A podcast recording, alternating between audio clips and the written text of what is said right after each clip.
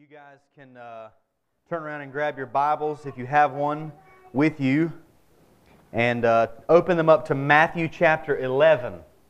And we're going to remain standing in honor of the reading of God's Word. Matthew chapter 11. And I'm going to read, um, just like last week, I want to read verses 25 through 30 of Matthew chapter 11. Um, we're going to focus today on verse 27 by itself. Matthew chapter 11, verse 25 says, At that time, Jesus declared, I thank you, Father, Lord of heaven and earth, that you have hidden these things from the wise and understanding and revealed them to little children. Yes, Father, for such was your gracious will. All things have been handed over to me by my Father, and no one knows the Son except the Father, and no one knows the Father except the Son, and anyone to whom the Son chooses to reveal him. Come to me, all who labor and are heavy laden, and I will give you rest. Take my yoke upon you and learn from me for I am gentle and lowly in heart, and you will find rest for your souls. For my yoke is easy, and my burden is light. And I want to read verse 27 one more time. This is where we're going to focus today. Jesus says, All things have been handed over to me by my Father. And no one knows the Son except the Father, and no one knows the Father except the Son, and anyone to whom the Son chooses to reveal him. This is the Word of God.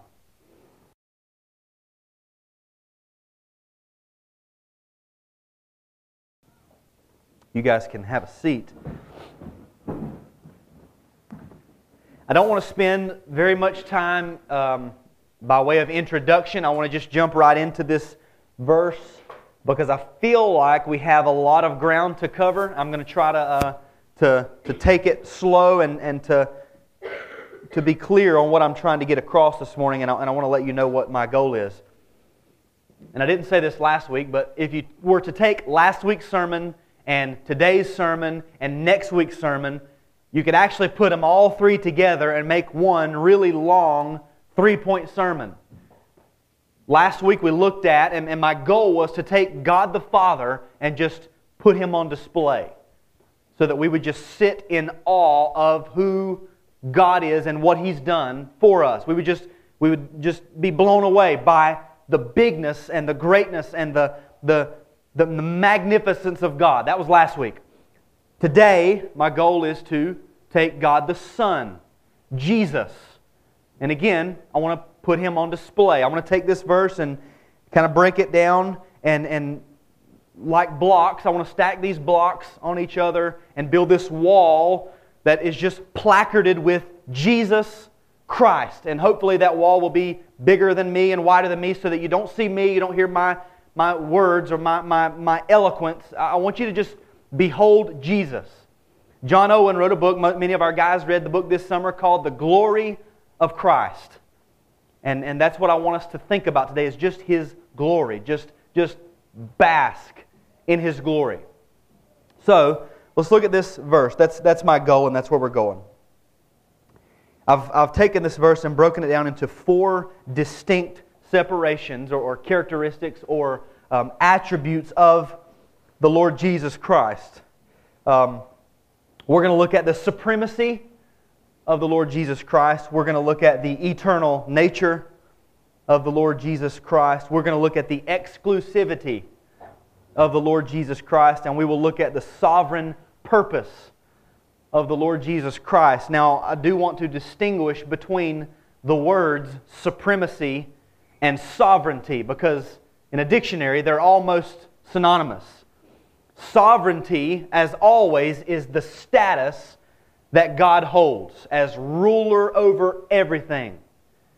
He rules, He reigns, He owns it, it's His for the supremacy of Christ today for our purposes, I want to point specifically to the majesty and the superior glory, the splendor, the magnificence, the grandeur of Jesus that has been given to him by the Father. And again, if we're thinking, you know, in, in a Trinitarian mindset, our minds are already blown at this point because we don't, we can't fathom how this actually works. So a lot of what we're going to do today is I'm just going to read to you truth, and we're going to pray that the Holy Spirit would would enlighten us and help us to grasp this, or at least come to terms with it and glory in it.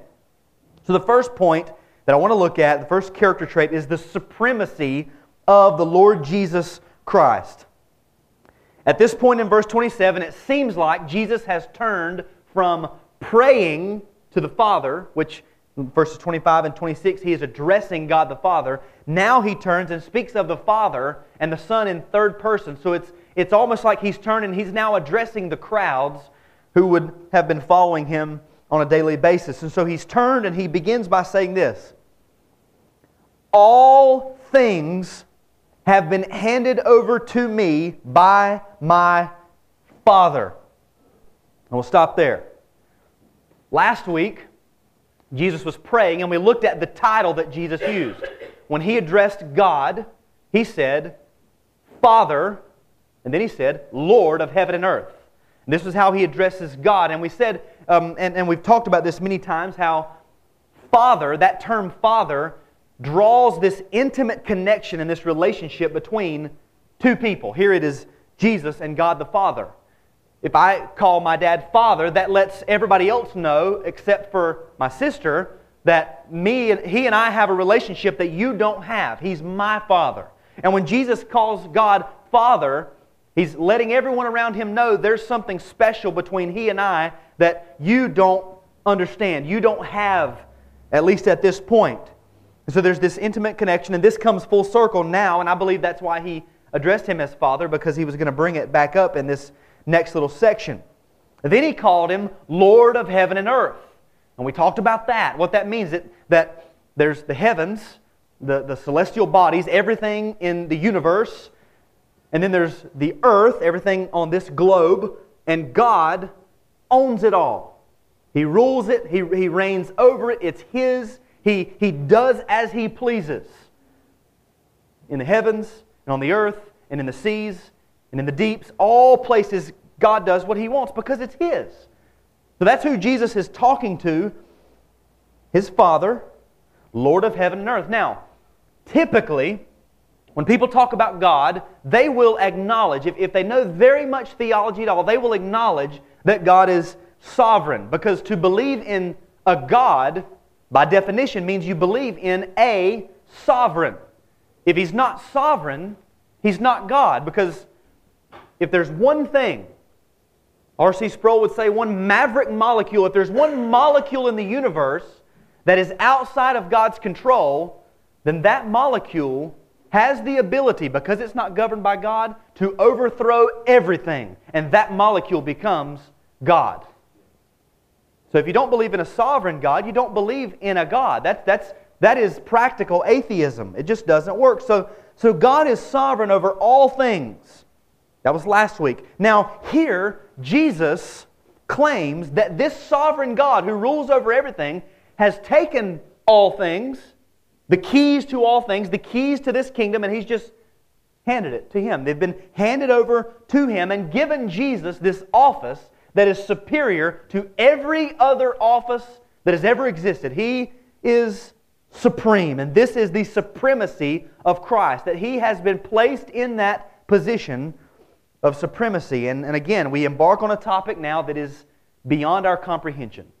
We're going to talk about it. We're going to think about it. I would encourage you to, to just, just, just dig in, focus, and really let your mind chew on this. Notice what Jesus is doing. In, in chapter 11 so far, the disciples of John the Baptist came and they questioned Jesus. Then Jesus responded, Look at the works that I'm doing. Then he goes on the defense of John to let everybody know John the Baptist was a great man. Then he goes on the offensive to rebuke those who have rejected John and re- rejected Jesus. Then he goes on the, the, the, the uber offensive and rebukes them publicly, these cities that had not repented. Jesus had done most of his mighty works there, and they didn't repent. And so he has just rebuked them. In other words, I came to you and did the works of the Messiah, and you did not repent. And now he turns and he's bringing the God of the universe, the maker of heaven and earth, to his defense. He's saying, in other words, you have rejected the Son of God. You have rejected the supreme authority of the universe. You've rejected the one, the only one whom you should have accepted. You've rejected him. Now, we've seen, as we've studied through Matthew's gospel, we've seen Jesus' power over sickness and disease and demonic oppression and death and even sin. But we've never seen or heard, read of Jesus actually calling attention to his power or displaying his power eh, eh, verbally until now. Now he comes out and he is actually drawing attention to his vast, majestic supremacy over all things. All things are the Father's. He's Lord of heaven and earth, and he has now given them to me because only the sovereign God has the authority to give that. He's the only one who owns it, so only he can give it, and he's given it to the Son. Only he can exalt the Son to this position because he's Lord of heaven and earth. Listen to this from John 6 27, the end of the verse. Jesus is speaking of the Son of Man, who is himself, and he says, For on him God the Father has set his seal. Now, a couple quotes as to what that means from, from commentators. It, it says, He has been marked out and authenticated for that transcendent office to impart to the world the bread of everlasting life. Or another says, This seal means He has given him full authority to deal between God and man as God's ambassador to man and man's intercessor before God. This seal is, is God's stamp of approval, his, his stamp of significance, his stamp of ownership. When God set his seal on the Son of Man, he said, This is the one that I am putting forth as the one to be accepted, the one to be adored, the one to be worshiped. Again, in John 6, uh, verse 40, he says, For this is the will of my Father, that everyone who looks on the Son and believes in him should have eternal life, and I will raise him up on the last day. So we, we, we get this picture that there's, there's God the Father who, who is over all, and, and rather than say, believe on me and you will have eternal life, just believe in God, but rather within the Trinity, he has put forth his Son, the second person of the Trinity, and he said, No, this is the one. Out of an innumerable amount of ways that God could have chosen to redeem his people, he could have done it anyway. He could have given us all debit cards. He could have given us stamps. He could have given us stars or galaxies and said, Here's your galaxy. He could have done it in any way he wanted, but instead, he puts forth his Son, the second person of the Trinity, causes him to be born a human being under the law, live as a man, just like us, a man, fully man, and said, This is him. This is the one I've chosen. If you will believe on him, you will have eternal life. That's how God has chosen to bring redemption to his people. He is the one, or Christ is the one who's been set up for this position. So Jesus would say things in his ministry. We have him recorded. He would say things like, I am the bread of life, meaning I am me. I am nourishment for your soul. Without me, you have no spiritual life. You are spiritually dead. Or, or I am the true vine. I am the, the connection into the covenant of God. Jesus could say that about himself. Or he would say, I am the way to the Father. The way, the only way. There is no other way to God except through him.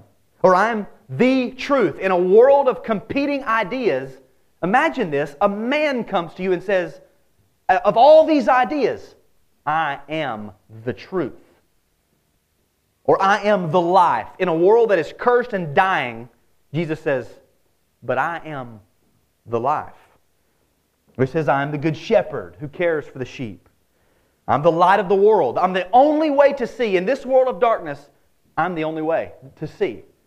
Everything is dark without me, Jesus says, or I'm the door of the sheep, the only way into the fold of God. All these things Jesus would say that would blow the minds of his hearers because he's not saying, I've got this philosophical idea or I've got this method. He's pointing to himself as a man and saying, I am these things. Nobody else but me. There is no other. The vote is over. There was one vote that was cast. It was signed by the God of the universe, and the supreme one has been chosen, and it is the Son of God.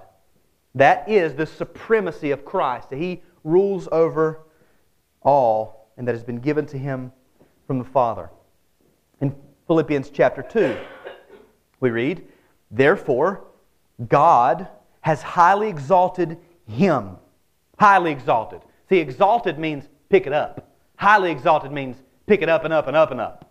He's highly exalted and bestowed on him the name that is above every name, so that at the name of Jesus every knee should bow in heaven and on earth and under the earth, and every tongue confess that Jesus Christ is Lord to the glory of God the Father.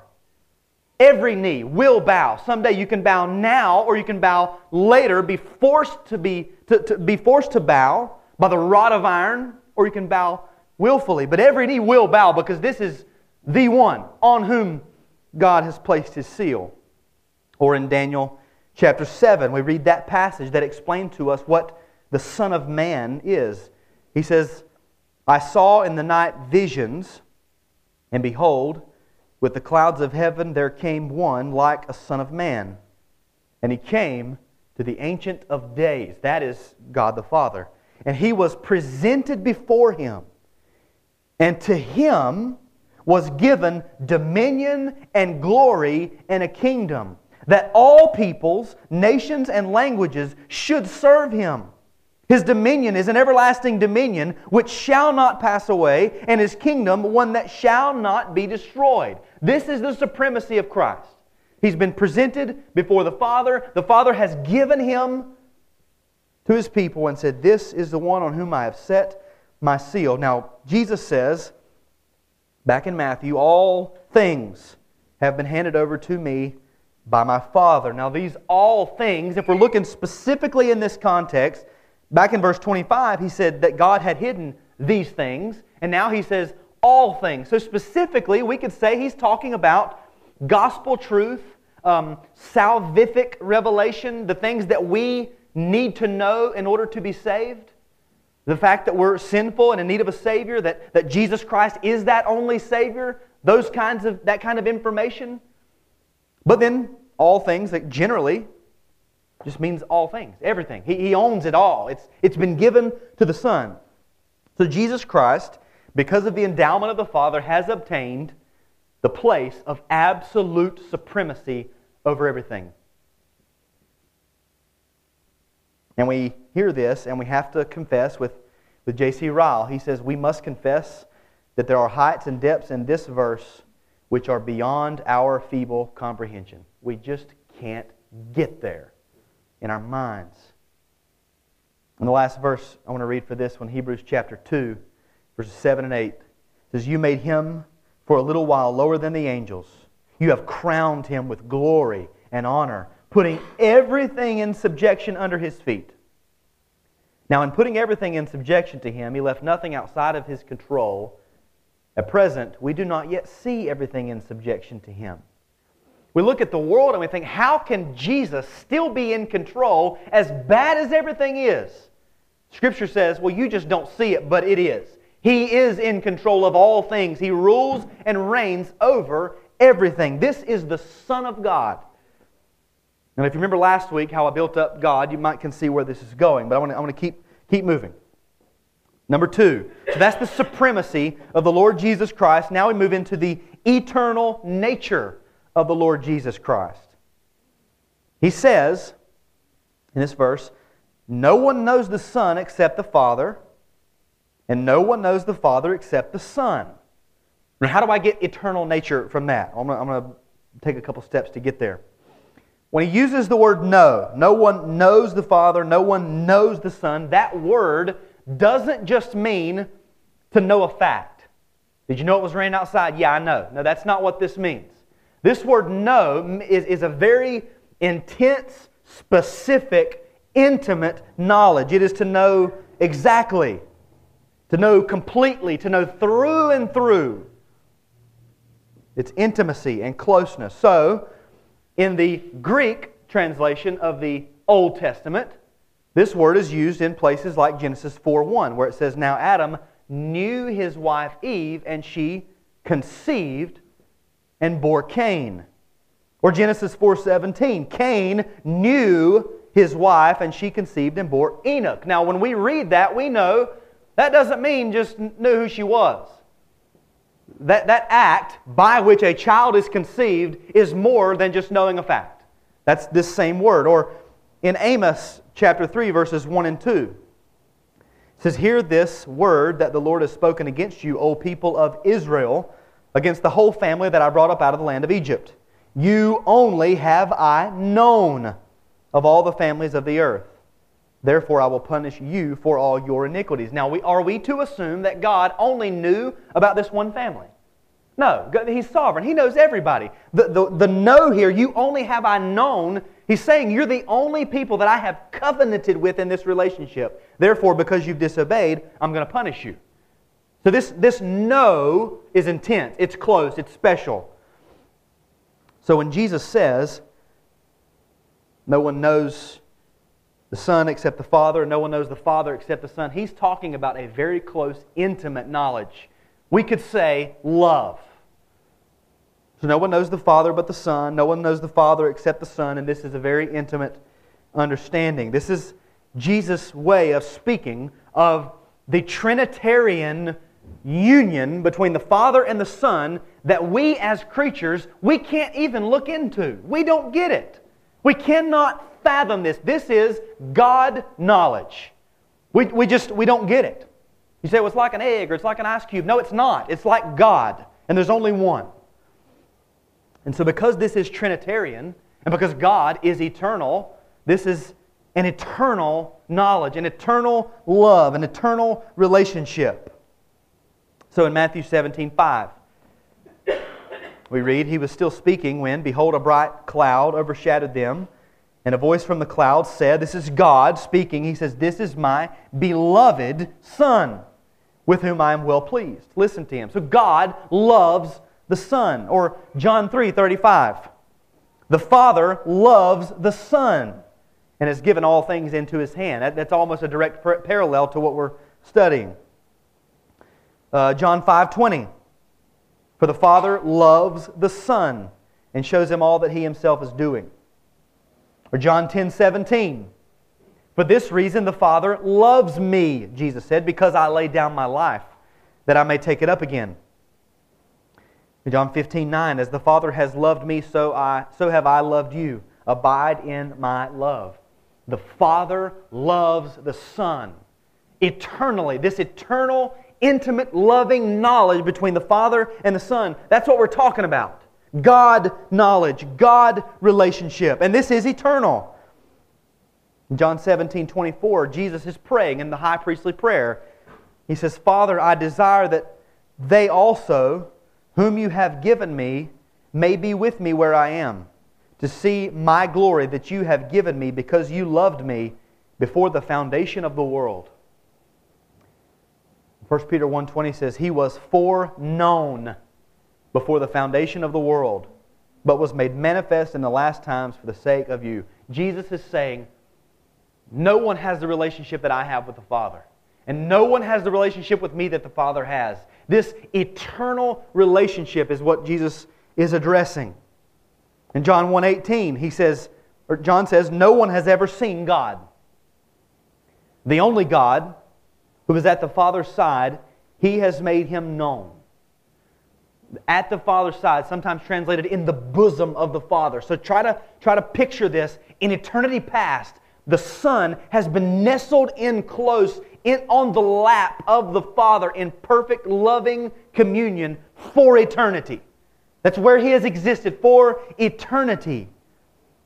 Now, why is it that this knowledge can only be shared by the Father and the Son? Well, the, the easy answer is because the Son is God and God is God, and that, that's how it works. But I think a better answer for, for us is, is that there has just existed from all eternity this intimacy with the Trinity between the Father and the Son that we can't fathom. I want to read you some sections from our confession. You know, a confession, the, the point is to summarize what Scripture teaches about specific doctrines systematically. And so I'm just going to read this. This is the, the summary of Scripture on, on God and then some things about the Son, the second person of the Trinity. And again, I'm reading this as, as, as truth we just have to accept and, and pray that the Holy Spirit will help us grasp it. So our confession says, just, you can just listen, the Lord our God is one, the only living and true God. He is self existent and infinite in being and perfection. His essence cannot be understood by anyone but Him. He is perfectly pure spirit. He is invisible and has no body, parts, or changeable human emotions. He alone has immortality, dwelling in light that no one can approach. That's God. This divine and infinite being consists of three persons the Father, the Word or Son, and the Holy Spirit.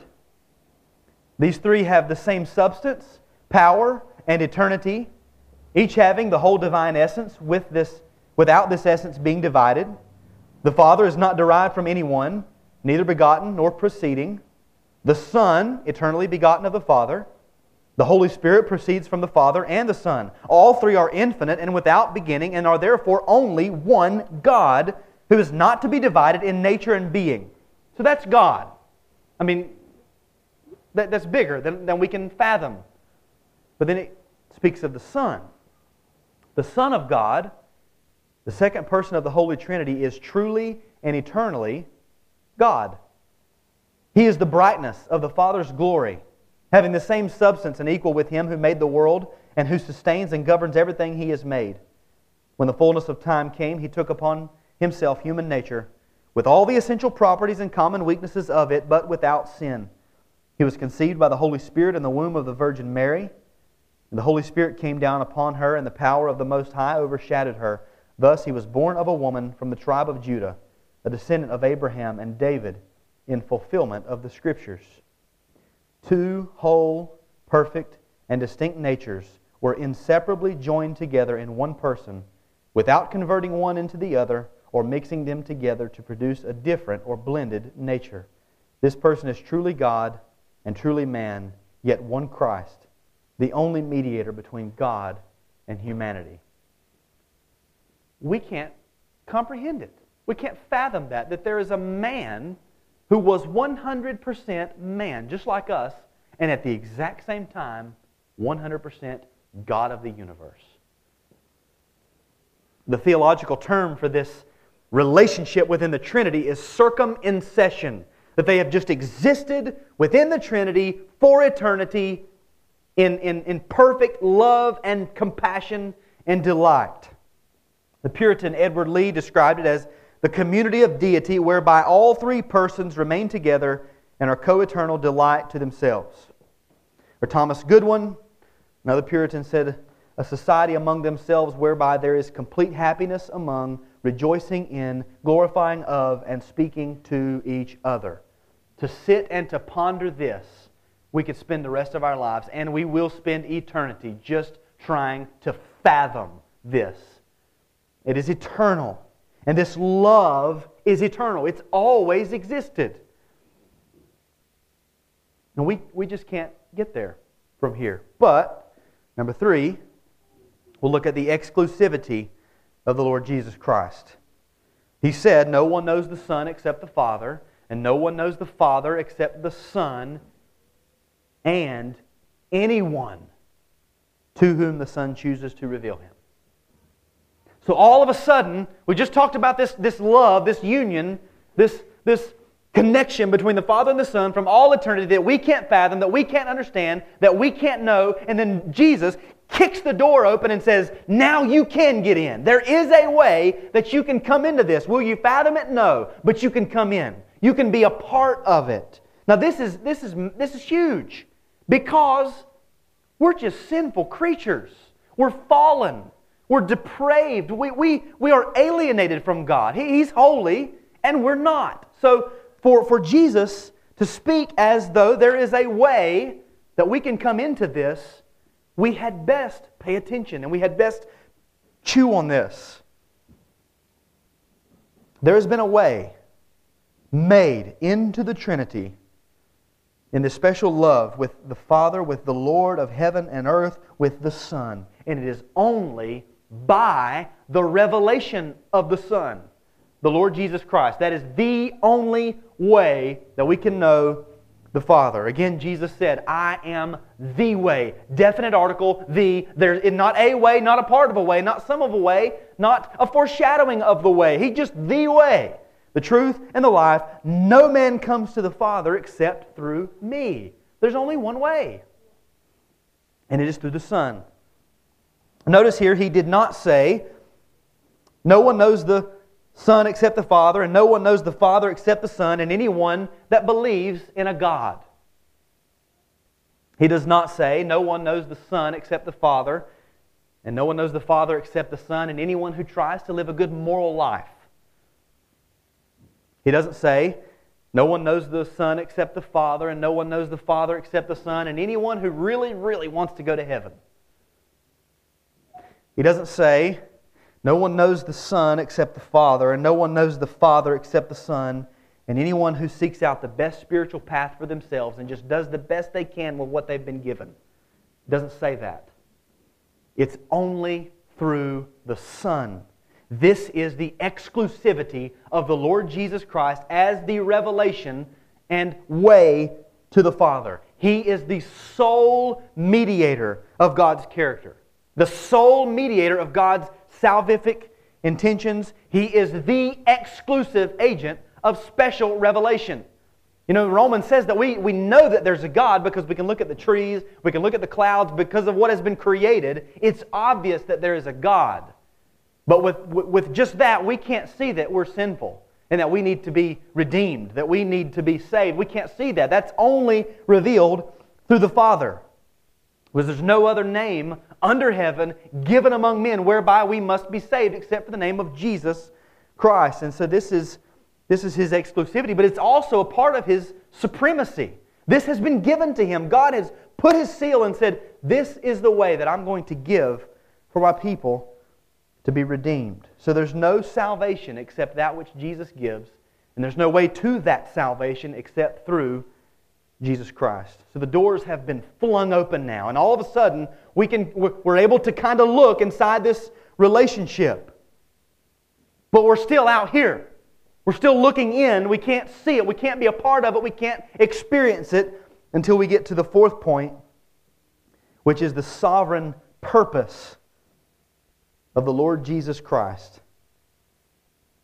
The last part of that verse says, No one knows the Father except the Son, and anyone to whom the Son chooses to reveal him. Now, just like last week, this is where we get to that, that hard part of theology that, that, that's hard for us to come to terms with because it takes salvation out of our hands and puts it into God's hands. See, we can't come to this, this knowledge. When Jesus said, No one knows the Father except the Son, and no one knows the Son except the Father, we can't have that knowledge in and of ourselves. We can't just bring ourselves to it. This knowledge is salvation. Jesus said, This is eternal life. That you know the one true God and Jesus Christ, whom He has sent. That is eternal life, to know God. And we can't know God unless the Son chooses to reveal Him to us. We can't climb there. We can't make the mental ascent. We can't bring ourselves to that knowledge. We are simply too far gone in sin to comprehend this. The Bible says we're actually dead in trespasses and sins apart from Christ. But it actually gets worse because not only can we not climb this mountain, not only can we not make the ascent, but Romans 3, verses 10 and 11 says, As it is written, none is righteous, no, not one. No one understands. Here it is no one seeks for God. No one seeks for God. No one looks for Him. No one is looking for God. On our own, we're not looking for God. We might invent in our mind a concept of a God that we think exists, that we think would be a nice God to have, and we might pursue that, but no one searches, no one looks for the one true God. We can't bring ourselves there. We don't even try to bring ourselves there. So, how is it that we can ever know the Father and the Son in this way that he's describing? And he says it at the end of the verse the Son chooses to reveal it. It is his decision, his will, his deliberate choice. Now, last week we saw that that was what the Father does. The Father is sovereign. The Father hides and the Father reveals. And today we're reading that the Son reveals. And it's because Jesus has been granted this position of supremacy. That because God is sovereign and He is sovereign over salvation, and only the Son knows the Father intimately, then now this gift of, of sovereignty, this position, has been granted to the Son, and now He becomes sovereign as well. So now it is the prerogative of the Son to reveal the Father to whom He will. It's not because of our own searching, because we don't search, we don't look. It has to be revealed to us. This is the sovereign purpose of the Lord Jesus Christ. This is His intention. This is His, his work, is to reveal to us the Father. In John 5 21, it says, For as the Father raises the dead and gives them life, so also the Son gives life to whom He will. In order to know the Father with this intimate knowledge and love, the Son has to choose to reveal the Father to us. We, we don't go looking for this knowledge. If the Son doesn't reveal the Father, we'll never know the Father. That's what the Son does because you can't and because you don't want to without this revelation. The choice belongs to the Son, it's not yours. The choice belongs to the Father, it's not mine. It is the very essence of Trinitarian Orthodox Christianity that the Father and the Son work together to reveal the truth of God and the necessity of salvation to fallen sinners. And here, to quote Martin Luther, he says, quote, Here the bottom falls out of all merit, all powers, and abilities of reason or the free will men dream of, and it counts as nothing before God. Christ must do and give everything. This is the supremacy of Christ. He rules, He reigns, He must do everything. Or to quote Jesus, it is the Spirit who gives life, the flesh is no help at all. The words that I've spoken to you are spirit and life. The flesh is no help at all. If you've got a King James Bible, the flesh profiteth nothing. It is of no use. But to all that did receive him, John says, who believed on his name, to them gave he power to become the children of God, those who were born not of blood, nor of the will of the flesh, nor of the will of man, but of God. That is salvation. So, I'm going to close with this. I'm not going to give any application. I'm, I'm going to break all the, the rules because I don't want to excuse your mind from beholding this glory. I just want you to think about this glory of the Savior. And just a few questions. As I describe this sovereign Son, this supreme Son, and this sovereign God, this Father, my question is just this Do you know this God? Is this who you know when you think of God? And not just do you think of Him not just do you try to comprehend Him, do you know Him? Do you have a relationship with this God? Not like your wife, not like with your, with your coworkers, not like with the, the gas station attendant. Do you know Him? Do you talk to Him? Does He talk back to you? Do you spend time with Him? Is this the God that you know? Is there really a relationship there? As I, as I placard Jesus, the question is do you know Him? As I think sometimes we think that we're going to stand before God and have it wrong. And He's going to say, well, you know, minor issues, minor mistakes, it's not that big of a deal. That's not going to happen. We're going to stand before God and He's going to say, You never, I didn't know you. Depart from me. I did not know you. And it's eternity from that point on. It, it, they're, they're not minor issues. The character of God, the character of Christ, they're not minor issues. So, do you know this God? Do you have a relationship with this Father through this supreme Son, through the ruling and reigning Christ? And if not, you need to settle that. You need to get that relate. You need to fall at His mercy and beg that the Son would reveal to you the Father. And I'll sit here all day and talk with anybody who wants to talk more about that relationship because it is that important that we know the Father through the means that He has given, which is His only begotten Son. So let's pray.